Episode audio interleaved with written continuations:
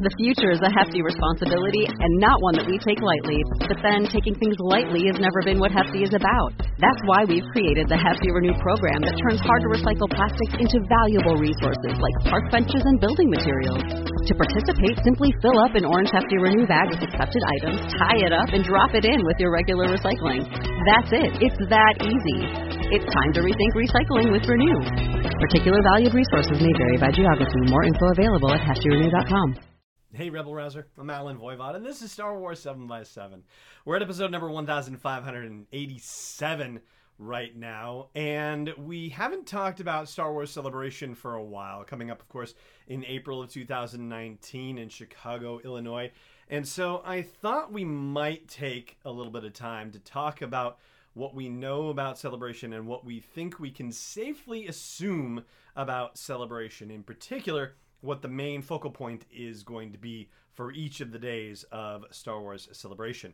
Now, we have a five day event, which is unusual comparatively speaking, because the last celebration events were either three days or four days. Orlando was four, and London was three, and Anaheim was four. I'll say, you know, the events under the Disney banner, if you will.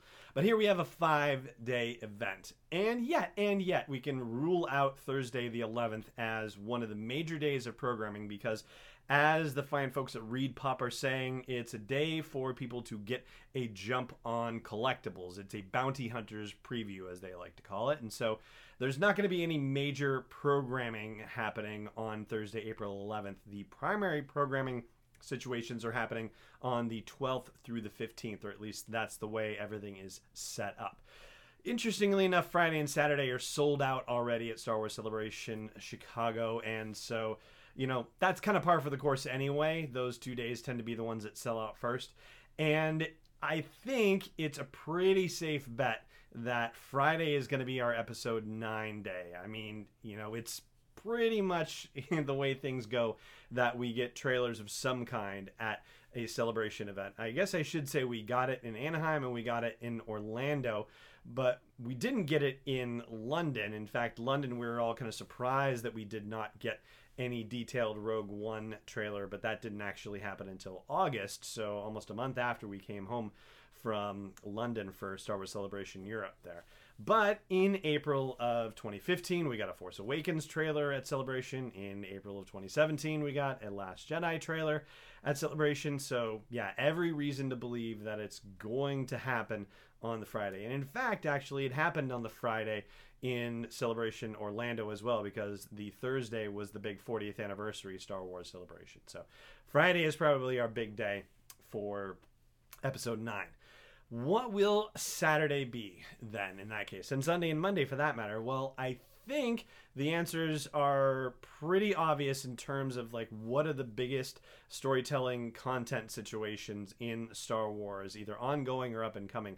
And there really are three. There is, of course, Star Wars Resistance, and that's our ongoing TV series. And then we have the two series that are going to show up on the Disney streaming service when it releases in the fall of 2019. That would, of course, be the Mandalorian live action TV series, and it will be Clone Wars Saved, the final seventh season of the Clone Wars. So if you're going to ask me where I would put my money, I'm going to put my money on Saturday being about The Mandalorian, that being the live action TV show that's being helmed by Jon Favreau. That seems to me like the one where, you know, if they're going to have big news to announce, they're going to want to announce it on a Saturday and they're going to want to have the biggest audience possible there. You know, it's just in all honesty, the audiences for Star Wars stuff aren't as big for Clone Wars or Resistance for cartoon shows as they would be for live action stuff. And so I think we get The Mandalorian on Saturday as the marquee event at Celebration Chicago. So then, what do we do for Sunday and Monday? I think it's kind of a toss up, quite honestly. I think Resistance could go on Sunday because, you know, it's got the whole, you know, first season under its belt and it's a major investment. And Clone Wars, you know, it's really awesome that it's coming back, but I think the big announcement has already been done with the announcement that it's coming back from you know uh, from San Diego Comic Con. So I think that that is going to be our Monday event. And, you know, for that matter, it also then spreads out the two uh, streaming service things. So you've got one streaming service reference on Saturday and you get another one on Monday. So that way, you know, gets it a little bit longer play in that regard. Now, that means that there's at least one thing that we are leaving out of the equation from a storytelling perspective. And, you know, it's kind of surprising, to be honest with you, that we are not getting more of this. In fact, actually, you know what? I can think of another one too, for that matter. So, why don't we talk about it? First of all, uh, Jedi Fallen Order. And the reason why I say this is because we know that there is a story element to it, that it deals with a Padawan who is trying to survive after the Order 66 purge. And so there is going to be some sort of story element to it.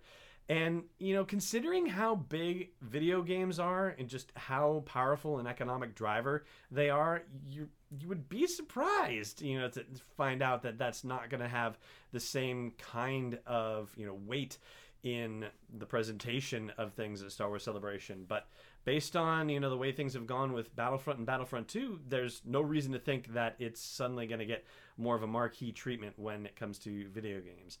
And the other thing that possibly could deserve some sort of marquee treatment, but probably will not get it, is Vader Immortal, which is, of course, the virtual reality or uh, augmented reality oh, it's one of those two. the the you know, not in the real world series um, that David S. Goyer is involved with. That's supposed to build on Secrets of the Empire, which is the uh, VR experience that's happening at downtown Disney in Anaheim and Orlando. So you know that is another area where. I think Star Wars storytelling is really burgeoning, and there's you know, great opportunity to highlight it at Celebration. But I don't think it's going to take you know, one of the marquee spots. And all right, you know what? Let's go with a, a third time's a charm. I'll come up with uh, one other bit of Star Wars storytelling that is not necessarily getting marquee treatment at Celebration Chicago. And that would be a future filmmakers panel, which they have done. They did it in Anaheim, they did it in London, they didn't do it in Orlando, but you know, maybe we're just too far out from it. I mean, the Game of Thrones guys, you know, Game of Thrones final season will be, if not underway, then arriving shortly on screens.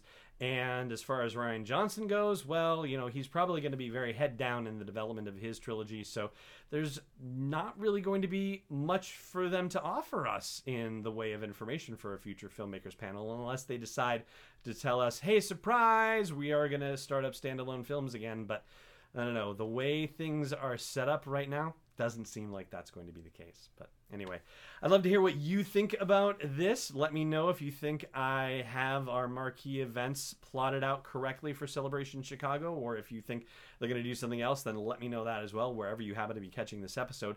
And that is going to do it for this episode. So thank you so much for joining me for it, as always. Hope you'll subscribe to the show wherever you're getting it if you're not doing that already. And I hope you think it's worth putting something in the tip jar at patreon.com slash SW7X7 to support this daily dose of Star Wars joy for you. And the last thing I have to say to you is, of course, may the Force be with you, wherever in the world you may be. This podcast is not endorsed or sponsored yet by Lucasfilm Limited, Disney, or 20th Century Fox, and is intended for entertainment and information purposes only. Star Wars, the Star Wars logo, all names and pictures of Star Wars characters, vehicles, and any other Star Wars-related items are registered trademarks and/or copyrights of Lucasfilm Limited or their respective trademark and copyright holders. May the Force be with them. All original content is copyright 2018 Star Wars 7 x 7 We hope you love it. When you make decisions for your company, you look for the no brainers. And if you have a lot of mailing to do, stamps.com is the ultimate no brainer. Mail checks, invoices, documents, and everything you need to keep your business running. Get rates up to 89% off USPS and UPS. And with the mobile app, you can take care of mailing on the go. Make the same no brainer decisions as over 1 million other businesses with stamps.com. Sign up at stamps.com with code PROGRAM for a special offer. That's stamps.com code PROGRAM.